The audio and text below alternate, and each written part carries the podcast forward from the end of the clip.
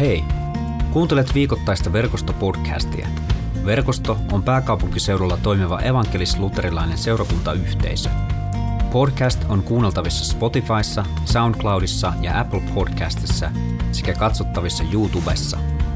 Lisää tietoa verkostosta löydät osoitteesta verkosto.net. Hyviä kuunteluhetkiä.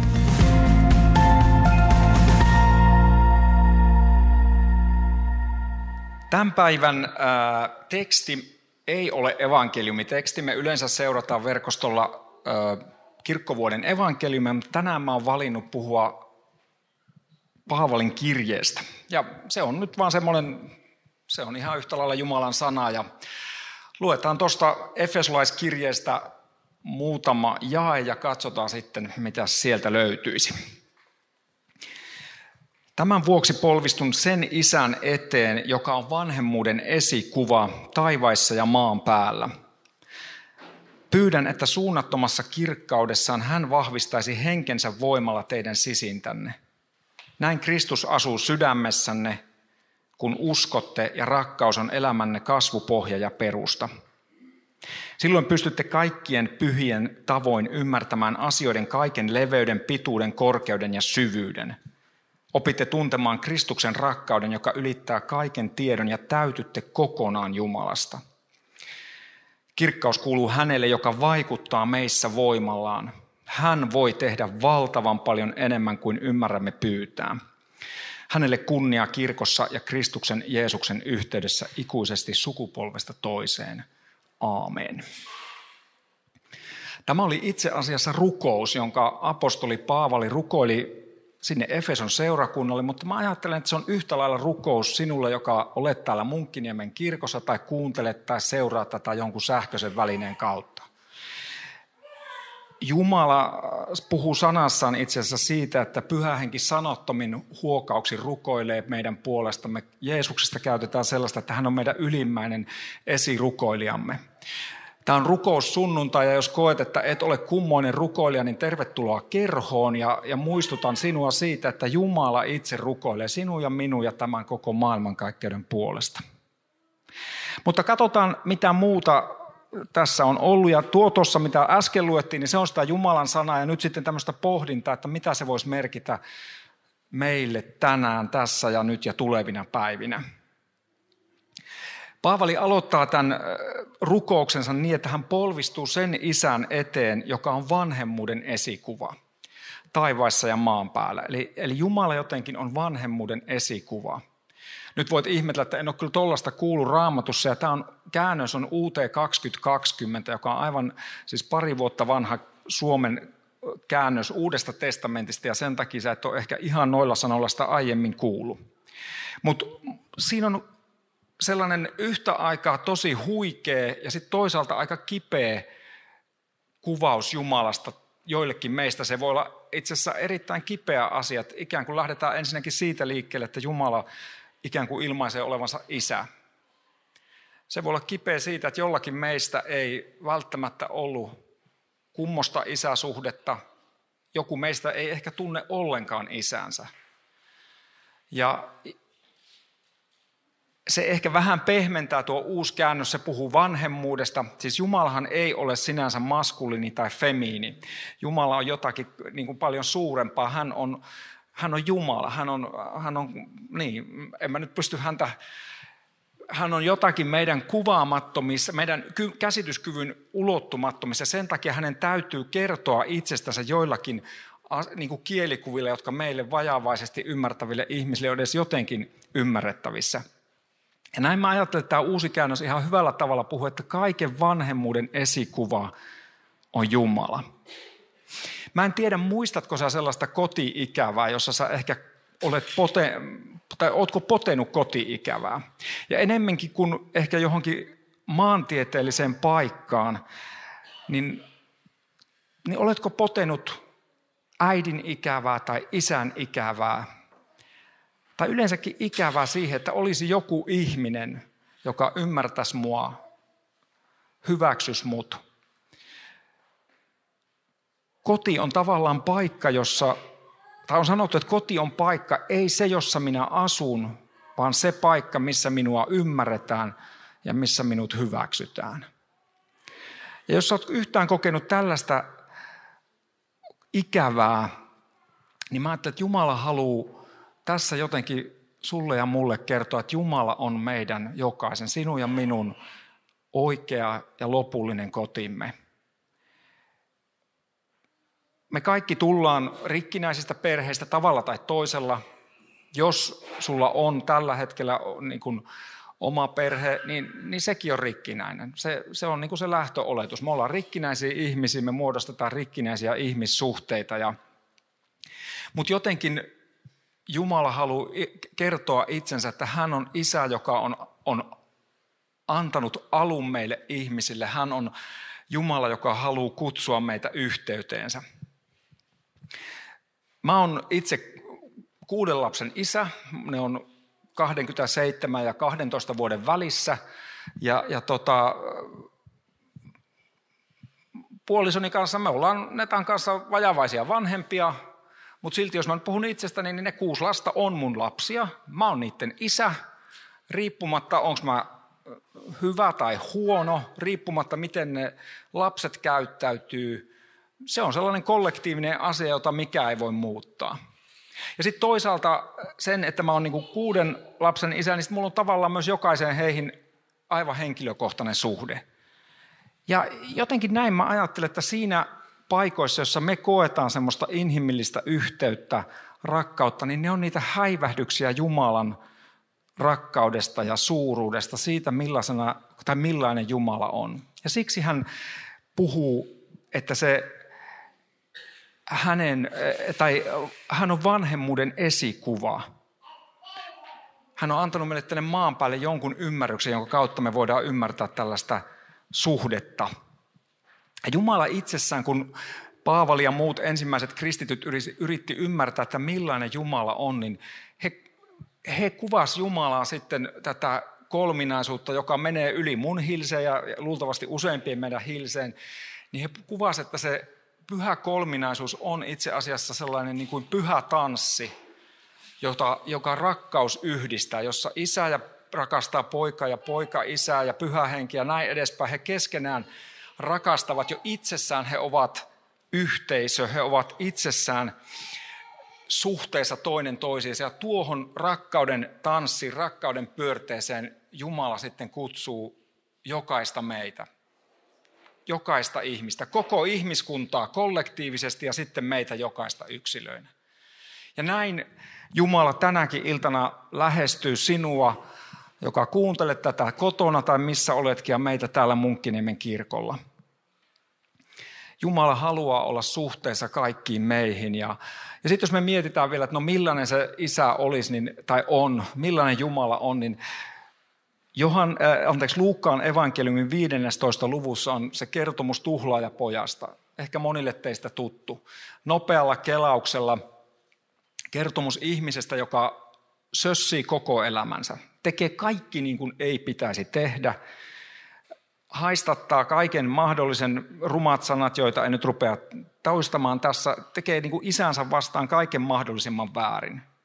Poistuu paikalta, menettää omaisuutensa ja sitten tajuu, että olisi yksi ehkä millä tämän, jotenkin kaiken sen kaauksen ja konkurssin ja muun keskellä, että jos menisi vielä isän luo ja pääsisi vaikka sille töihin. Ja siinä se vertauksessa isä, joka kuvastaa Jumalaa, niin hän ei pelkästään ole niin kuin etsimässä sitä tai niin kuin odottamassa sitä lastansa takaisin. Kun hän näkee sieltä kaukaa, että lapsi on palaamassa, niin hän juoksee vastaan. Hän juoksee vastaan rakkaudessa ja sulkee syleilyynsä ja, ja nollaa kaiken tapahtuneen.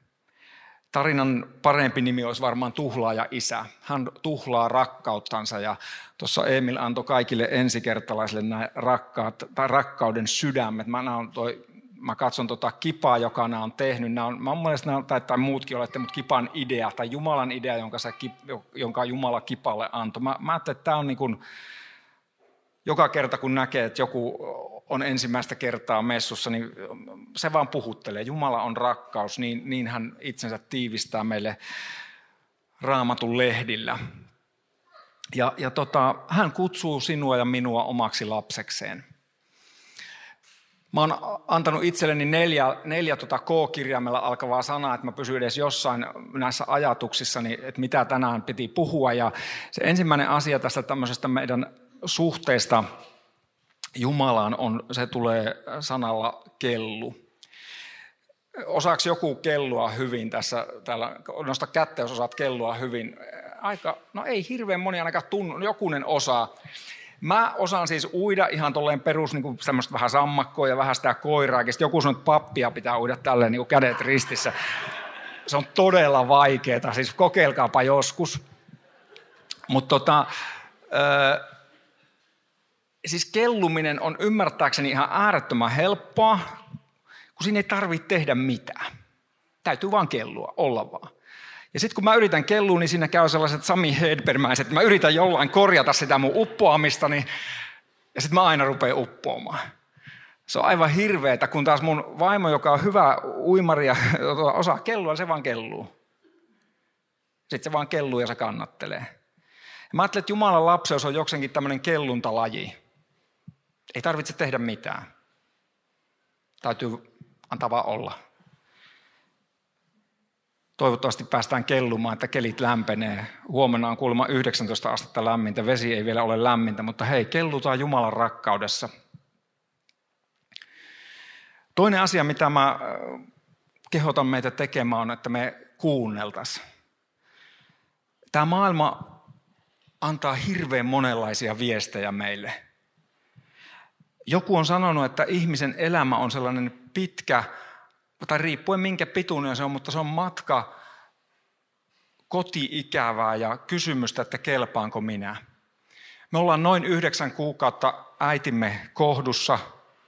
Siellä me ollaan jollain tapaa suhteellisesti turvassa, joskin siihenkin ulkopuolinen maailma vaikuttaa. Sitten tapahtuu se ensimmäinen trauma. Me synnytään tähän maailmaan ja sitten me rääkästää ja ihmetellään, että onko mä tervetullut tähän kylmään paikkaan, missä mä olin, ensin mä olin ihan turvassa ja nyt mä oon tällaisessa kummallisessa mestassa. Sitten miten elämä kuljettaakaan, niin meille kerrotaan, että sä et kelpaa, kun sä oot tällainen, sä et ole riittävän tollainen ja sun pitäisi olla enemmän tällainen ja toi mitä sä teet, niin sä oot nyt sä oot ihan surkea.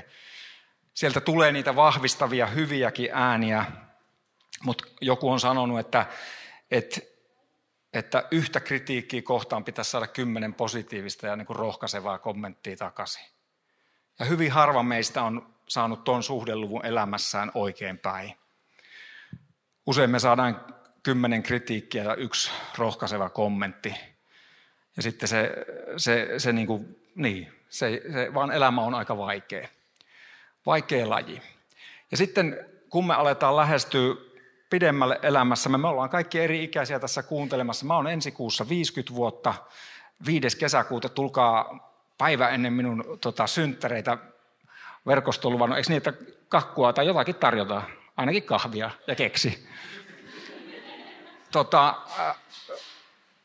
50 vuotta, kun me aletaan ikääntyä, niin sitten me tajutaan, että niin, tämä paikka myös, mistä me tehtiin ikään kuin koti meille, niin täältäkin meidän on kerran lähdettävä.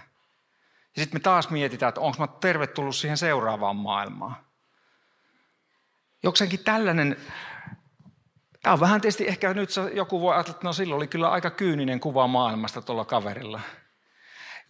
Ja sitä kyynisyyttä vastaan mä ajattelen, että Jumala haluaa juurikin puhua sitä rakkautta. Hän haluaa puhua rakkauden äänellä, joka sanoo, että, että mä intohimoisesti rakastan sua.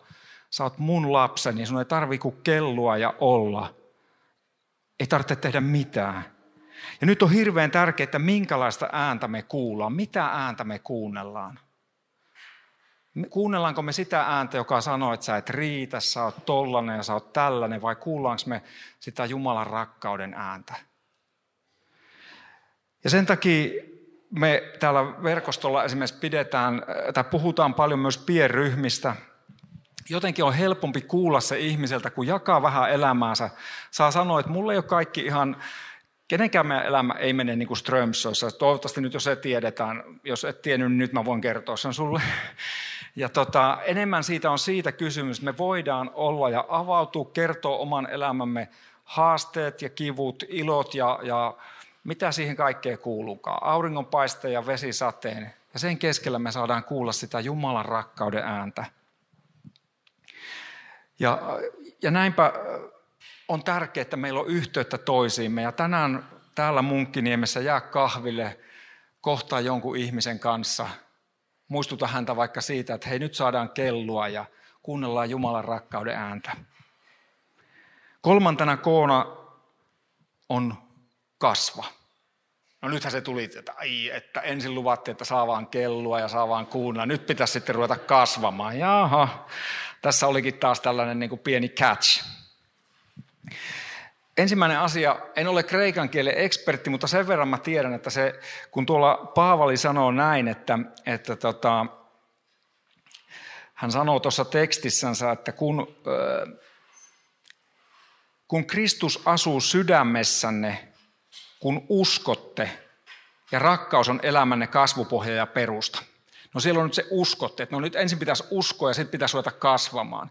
Se sana, tai se verbi uskoa, sen ihan yhtä hyvä tai jopa ehkä parempi käännös olisi luottaa. Kun luotatte ja Jumalan rakkaus on elämänne, kaksi asiaa, mitä Jumalan rakkaus on. Se on perusta ja se on kasvupohja. Jos mietit vaikka Espaa tuolla stadissa, tai mehän ollaan myös varmaan täällä Munkassa stadissa, mä oon espoolainen pönde, joka on kotosi Pohjois-Karjalasta, niin tota, mutta mieti sellaista hienoa kukkaistutusta jossakin, missä sä oot semmoisen nähnyt, jossa on tehty graniitista aivan valtavat perustukset. Että se on sellainen, se, se kukkaistutus, sillä on perusta, se kestää. Ja sitten siellä on multaa ja muuta, mitä nyt sitten niin kuin hortonomi tietää sinne laittaa ja, ja, ja sieltä kasvaa. Ja jo tällainen on Jumalan rakkaus. Siinä on perustus, joka kannattelee sun ja mun elämää silloin, kun maailman myrskyt ja meidän oman elämän haasteet ja mitä ikinä onkin. Jumalan rakkauden perustus kestää ja siellä on kasvupohja.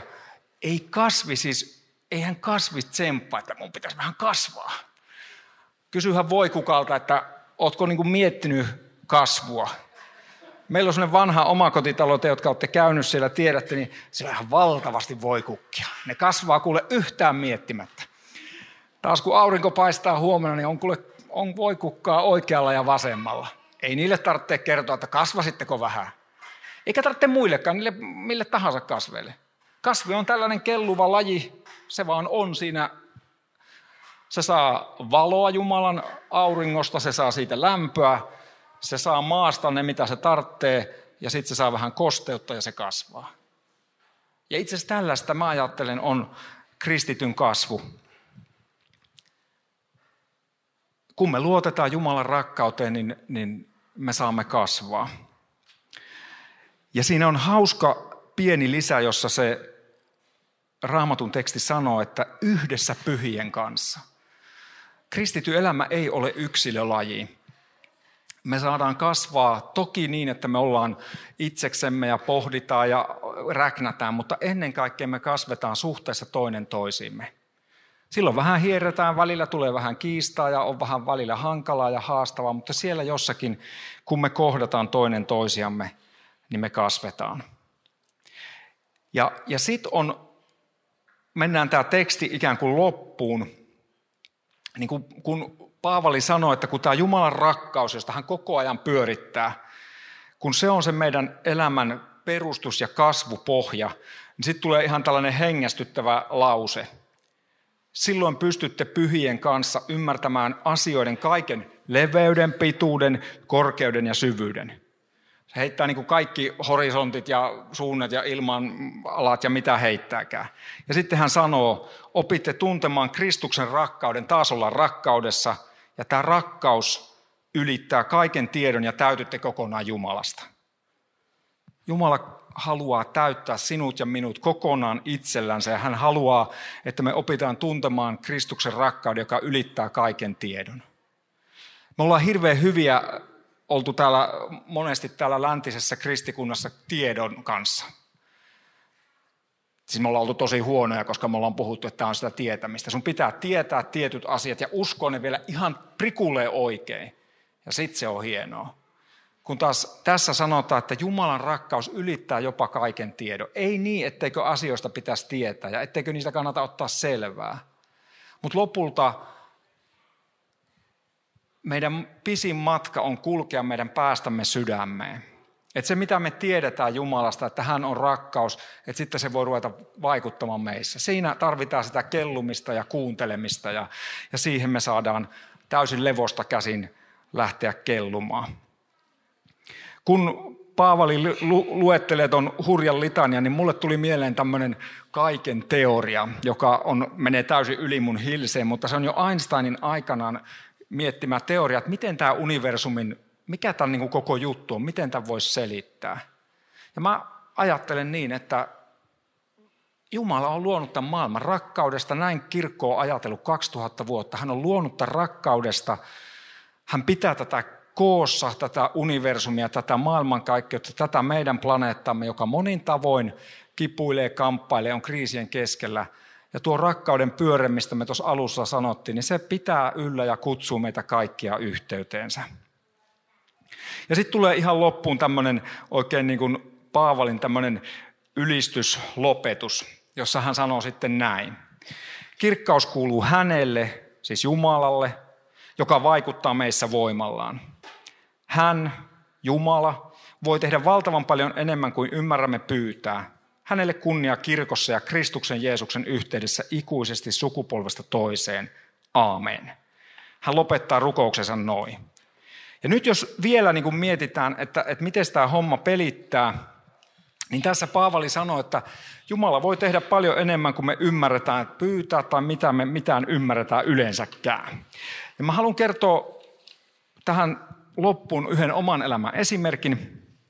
Nyt voi olla ihan oikeasti se, että nyt ajattelee, että nyt pitää soittaa jo piipaa ja 112, kun mä kerron tämän. Tämä on jo tämmöinen niin vähän etukäteen, että mutta tota, mun vaimo on ihan yhtä lailla nämä molemmat tapahtumat todistanut, että, että sitten voi, hänellä nyt on enemmän sitä selkeäjärkisyyttä annettu. Niin. Mutta tarina menee siis elämämme kertomuksesta, lyhyt kertomus menee näin. Me asuttiin 90-luvun loppupuolelta vuoteen 2004 Uzbekistanissa.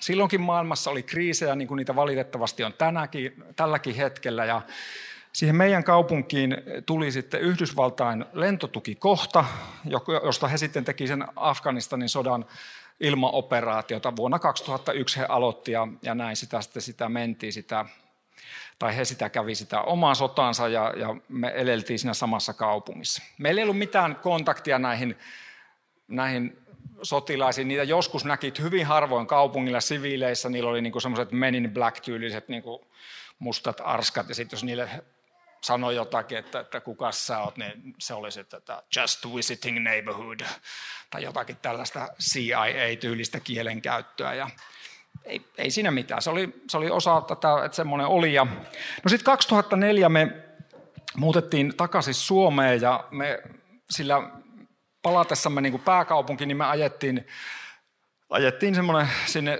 pääkaupunkiin, mutta käytiin yhden toisen kaupungin läpi, jossa meillä oli semmoiset rakkaat ystävät kanssa tekivät kehitysyhteistyö- lähetystyöhommia. Käytiin heidät hyvästelemässä ja palattiin sitten Suomeen.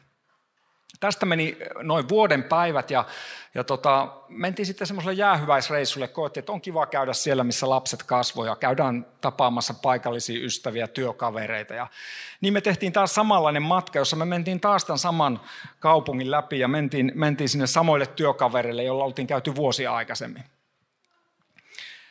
Istuttiin siihen samaan heidän ruokapöytäänsä ja, ja puhuttiin, että mitäs vuodessa on tapahtunut. Ja tämä mun, meidän työkaveri Dave sanoi, että oli se kyllä tosi hyvä Panu, kun sä silloin kerroit mulle, että, että mene sinne lentotukikohtaan ja, ja tota, niin, käy tapaamassa sen majuri se ja se. Sitten mä sanoin, että ootas nyt, majuri se ja se siellä lentotukikohdassa. En tunne kyllä ketään. No sitten sen vuoro oli katsoa vähän mua hämmästyneen ja sanoi, että no mutta sähän kerroit mulle, että, että kun sä meet sinne, menet sille tietylle portille, niin, niin ne jenkkiarmeija lahjoittaa heille kuorma-auton, tietokoneita, kaikkea muita kalusteita ja kaikenlaista tavaraa. Sitten mä sanoin, mä katsottiin todella hämmästyneen. Mä sanoin, että mulla ei ole mitään tietoa tästä. Mä en tunne yhtään majuri sitä ja tätä. Mä en tunne yhtään sotilasta siellä, enkä mä ole koskaan käynyt siellä. Mä en ole voinut sulle kertoa, että mene sille ja sille portille.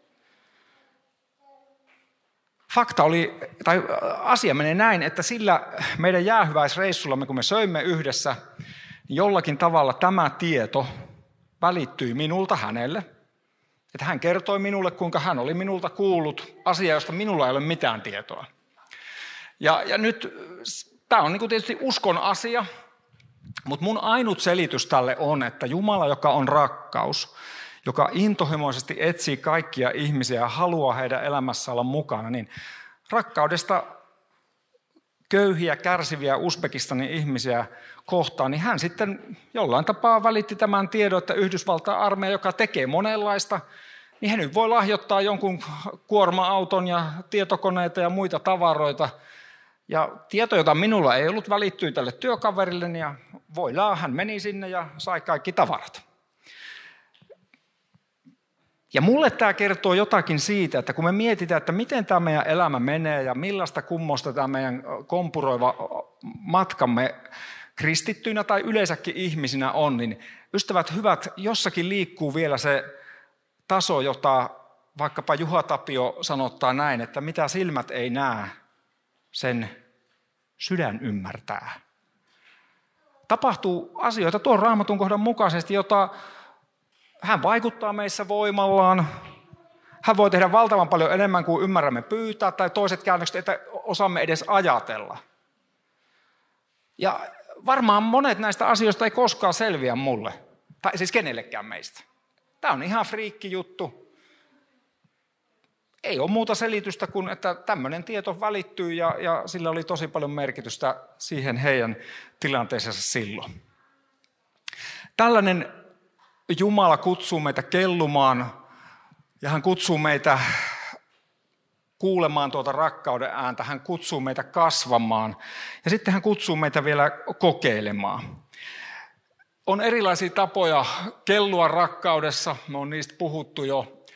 Ja mä, mä rohkaisen, että sä opettelet kellumaan, kuuntelemaan rakkautta, kasvamaan rakkaudessa ja kokeilemaan rakkautta.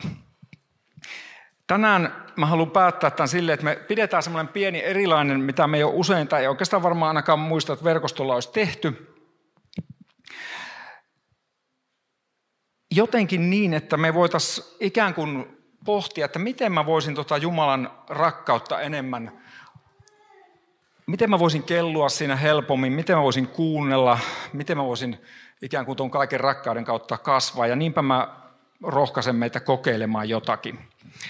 Mä annan muutaman semmoisen jutun, jotka on mua rohkaissut viime aikoina. Ensimmäinen on se, että mä sanoin, että kannattaa olla niin yhteydessä toisiin ihmisiin. Niitä on tosi monia tapoja. Tänään kahvilla on yhteydessä. Öö, kuuntele, vaikka siis raamattuhan on jos sulla on mikään tämmöinen laite, jotakin, joka näyttää hämärästi tällaiselta, niin siellä on huikeita erilaisia raamattuja. Sä voit kuunnella suomeksi vaikka tuota UT 2020 tai muita käännöksiä ilmaisiksi. Sä voit kuunnella ruotsiksi ja englanniksi ja vaikka vallan millä kielillä. Raamattu kulkee tavalla ja toisella mukana. Mutta sitten on hyvä jutella myös niiden ihmisten kanssa, jotka on ehkä enemmän tutkinut raamattua kuin minä ja sinä. Tässä on seuraavassa kuvassa näet pari ihmistä, jotka on mua siunannut viime aikoina tosi paljon. Toinen niistä on Kati Pirttimaa. Katille lämpimät terveiset. Hän on Tuomas-yhteisön pappi ja itse asiassa mä kuuntelin Emil. Sä mainitsit Kati yhdessä toisessakin meidän puheessa. Meillä on, pitää ottaa varmaan proviikkoja, jota tehdä joku diili niin kuin verkosto ja Tuomas-yhteisön kanssa. Että puoleen ja toiseen puhutaan hyvää. Katin kaksi viimeistä kirjaa on ollut älyttömän siunaavia mulle, kun pohditaan millaista yhteyden pitäminen Jumalaan on, ja mä oon ollut suuresti niistä siunattu. Se toinen henkilö, jonka kirja siellä on, on Henri Nauen. Hän on katolinen pappi ja jo edesmennyt. Katin mä siis tunnen myös, niin Katia voi käydä jututtamassa ja käykää Agrikolan kirkossa ja siellä Kati voi tavata. Henri Nauenin kanssa mä seurustelen niin, että mä luen päivittää hänen hartauskirjansa Rakastettu on nimesi ja, ja kuulen sieltä Jumalan sydämen sykettä ja rakkautta. Mutta me ollaan monella tavalla erilaisia ihmisiä. Meidän tulisi löytää niitä tapoja, kokeilla erilaisia tapoja. Miten mä pystyn kellumaan paremmin, miten mä voisin kuulla Jumala ääntä, miten mä voisin kasvaa. Tässä seuraavassa kuvassa sä näet yhden jutun, mikä mua on ruvennut puhuttelemaan viime aikoina. Mä näen sinistä ja keltaista vähän joka paikassa. Ja se ei ole Tre Kruunor, eikä rakkaan naapurimaamme lippu, vaan mä näen sinistä ja keltaista. Toikin mua puhutteli, että ei koiraakaan saa pissottaa tolleen ja, ja sitten Ukraina kärsii sen kaiken hulluuden keskellä. Sininen ja keltainen on puhunut mulle monesti, että siunaa Ukrainaa, sanoo, että, että tota, tuo rauha Ukrainaan, murra pahan valta Kremlissä.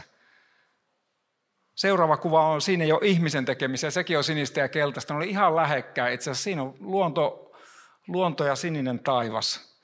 Sininen ja keltainen on puhunut mulle siitä Jumalan rakkaudesta ja muistuttanut mua, millainen hän on. Nyt mä pyydän sua seuraava hetken ajan, sä voit vähän ravistella itseesi. Me rukoillaan hetki, että pysyt hereillä. Jos sä nukahdat, niin ei hei mitään hätää, se on ihan loistava tapa käyttää aikaansa. Öö, ota hyvä asento. Meillä on vähän hassu tämä, tai että meidän kirkko on silleen, niin kuin luterilaisessa kirkossa ei voi oikein polvistua, se varsinkin täällä Munkkiniemessä se on ihan mahdoton, mutta muutenkin kristityt on esimerkiksi polvistunut kautta vuosisatojen, vuosituhansien. Me ollaan vähän menetetty monta asiaa, kun me on tehty tästä aika lailla päälaji tästä uskomisesta. Mutta ota hyvä asento, halutessa sulje silmäs, hengitä rauhallisesti sisään ja ulos. Ihan ota semmoinen niin kuin hyvä rento ote. Mä luen tiettyjä tekstejä, jotka on raamatusta, tiettyjä rukouksia. Sä voit pitää silmäs kiinni, jos haluat. Ne tulee myös tuonne screenille, jossa mieluummin katselet niitä. Tee silleen niin kuin hyvältä sulusta tuntuu. Mä toivon, että sä pystyt kellumaan tässä ja luottamaan Jumalan rakkautta ja siihen, että sinä olet hänen lapsensa ja hän sinua rakastaa. Että sä voit kuulla taivaallisen isän ääntä. Johannes kirjoittaa ensimmäisessä kirjeessään kolme sanaa. Jumala on rakkaus. Jumala on rakkaus, joka ympäröi sinua kaikkina sinun elämäsi päivinä. Jumala on rakkaus, joka etsii sinua riippumatta millaiseksi koet itsesi. Jumala on rakkaus, joka on rakastanut sinua jo ennen syntymäsi rakastaa sinua koko elämäsi ajan ja iankaikkisesti.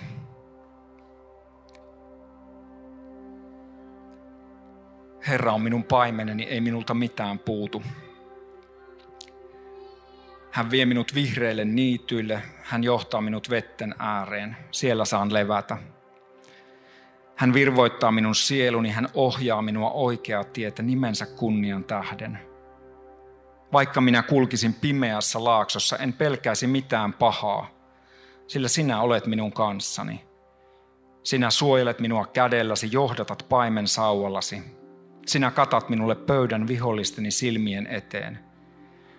Sinä voitelet pääni tuoksuvalla öljyllä ja minun maljani on ylitse vuotavainen. Sinun hyvyytesi ja rakkautesi ympäröi minut kaikkina elämäni päivinä – ja minä saan asua Herran huoneessa päivieni loppuun asti.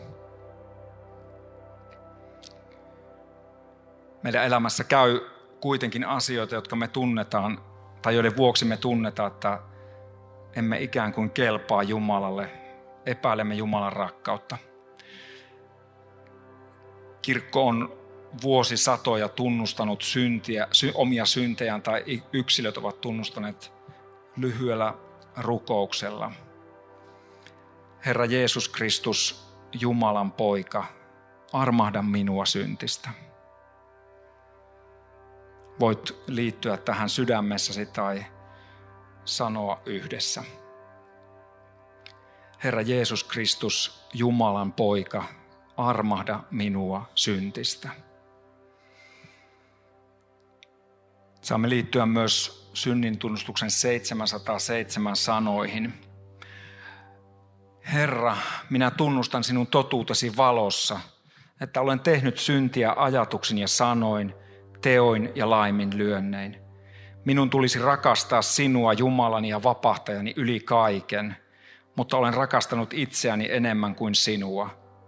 Sinä olet antanut minulle lähimmäisen, että rakastaisin häntä niin kuin itseäni.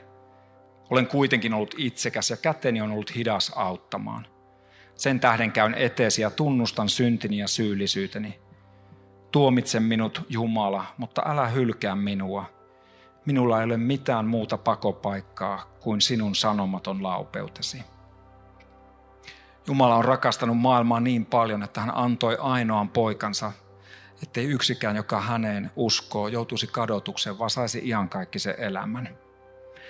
Jumalan palvelijana ja hänen antamiin valtuutuksen julistan sinulle kaikki sinun syntisi anteeksi annetuksi isän ja pojan ja pyhän hengen nimeen. Ristin merkki on meille merkki, joka on annettu Jumalan puolelta.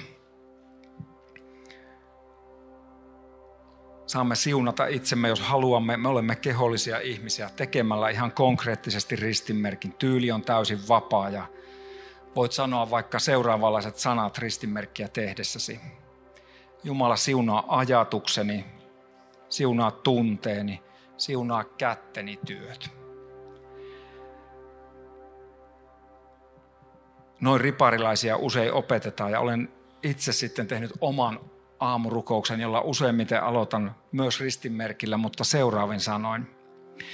Isä, auta minua rakastamaan sinua, itseäni, lähimmäisiäni ja luomakuntaa. Risti on merkki, joka yhdistää meidät Jumalaa ja toinen toisimme ja tähän koko luomakuntaan. Lopuksi haluan viedä sut meidän kotiin, johon Ukrainan sodan alettua tein tällaisen kotialttarin. Tuossa on kello, jonka aikanaan ostettiin sieltä Uzbekistanista. Sen kellon nimi on, jos sieltä lukisi kyrillisellä, jos tarkkaan luet, niin sen kellon merkki tai nimi on Vladimir. Se oli ollut monta vuotta kaapissa pölyttymässä ja sitten taas kaivettiin esiin ja vedettiin se käyntiin ja laitettiin se tuon ikonin alle, joka taas on sitten Netan vaimonin suvussa kulkenut jo 1800-luvulta asti. Se ikoni on Kristus kaikkivaltias, Kristus pantokraat. Ja kun mä näen sen, niin siellä on toisessa reunassa sellainen neitsyt Maria ja Jeesus lapsi, Jeesuksen syntyminen tähän maailmaan. Siellä on ristiinnaulittu meidän puolestamme kuollut Kristus ja sitten Kristus kaikkivaltias, joka meitä armo ja rakkauden tavalla lähestyy. Ja se muistuttaa mua, että kaikki asiat tässä maailmassa, globaalit kriisit, kaikki inhimillinen kärsimys, mun oman elämän haasteet, kaikkien niiden yläpuolella on Jumala, joka on kaikkivaltias. Jumala, joka on rakkaus. Ja nyt me yhdessä saadaan rukoilla, tuoda omat ja tämän maailman asiat Jumalan tietoon ja tehdään se niin, että rukoilemme tällaisen Pirttimaan Katin kirjasta olevan ruko, esirukouksen ja sen päätteeksi aina voit sanoa tuonne poldattuna isommalla tekstillä tulee yhteinen rukouslause, Pyhä Jumala, kuule rukouksemme. Rukoillaan yhdessä. Pyhä Jumala, me rukoilemme koko maailman puolesta – kaikkien ihmisten, kansojen ja koko luomakunnan puolesta. Anna rauhan vallita keskuudessamme. Tuomme etesi Ukrainan kriisin. Anna viisautta kansojen johtajille. Varille meitä välinpitämättömyydeltä ja epätoivolta. Havahduta meitä näkemään sisariemme ja veljeemme kärsimys, köyhyys ja syrjäytyminen kaikkialla maailmassa.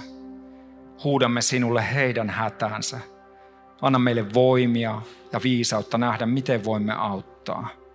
Pyhä Jumala, kuule rukouksemme. Rukoilemme kirkkosi puolesta kaikkialla maailmassa. Tuomme eteesi kaikki seurakuntamme alueella asuvat ihmiset. Anna siunauksesi kaikkien seurakuntien toiminnalle. Sinä olet lähettänyt kirkkosi kaikkialle maailmaan viemään hyvää sanomaa rakkaudestasi niin sanoin kuin teoin. Opeta meitä toimimaan yhdessä sinun valtakuntasi hyväksi. Pyhä Jumala, kuule rukouksemme. Tuomme eteesi sairaat, yksinäiset ja monin eri tavoin kärsivät ihmiset. Muistamme kaikkia niitä, joita elämäntilanne ahdistaa ja huoli ja pelko painavat. Rukoilemme työttömien puolesta ja niiden puolesta, jotka uupuvat työssä ja kiireessä. Vahvista heitä ja anna heille rohkeutta ja elämän halua. Pyhä Jumala, kuule rukouksemme. Nyt rukoilemme myös niiden esirukouspyyntöjen puolesta, jotka meille on tänne jätetty. Rukoilemme irtisanotun ystävän puolesta, anna hänelle rauhaa vaikean tilanteeseen ja auta taloudellisista asioissa. Auta uuden työpaikan löytymisen kanssa. Rukoillaan asuntokauppojen remontin ja avioliiton puolesta. Anna voimia kesätöihin ja opintoihin. Siunaa kummipoikaa, joka tavoittelee harjoittelupaikkaa. Anna rukoilijalle voimia ja viisautta muuttohässäkkään. Rukoillaan miehen puolesta, että hän pysyisi terveänä. Pojan ja hänen perheensä puolesta. Rukoilemme tyttären puolesta, joka kokee avioeron tällä hetkellä. Siunaamme tyttären pojan poikaa ja rukoilemme, että hän suojelet häntä kaikilta vaaroilta rukoilemme yhdessä ystävämme kanssa, että hän voisi parantua masennuksesta. Rukoilemme myös parantumista kaikille, jotka sitä tarvitsevat tavalla ja toisella. Rukoilemme riemurauhaa ja sinun parantumistasi. Kipuihin, joihin lääkkeet eivät päde. Tiedät alkoholisti sisaren, Jeesus auta. Tiedät veljen, joka kokee pahojen henkien häntä piinaavan, vapauta hänet. Jeesus, rukoilemme ystävän puolesta ja hänen isänsä taloudellisten vaikeuksien selviämistä. Anna voimia joka päiväisen arjen jaksamiseen. Siunaa uupunutta ystävää ja työkaveria, tuo voimia ja läsnäoloasia. Muista myös häntä, tätä ystävää, jolla on itse tuhoisia ajatuksia – Auta häntä, joka on hyvin masentunut. Anna tilalle iloa ja toivoa.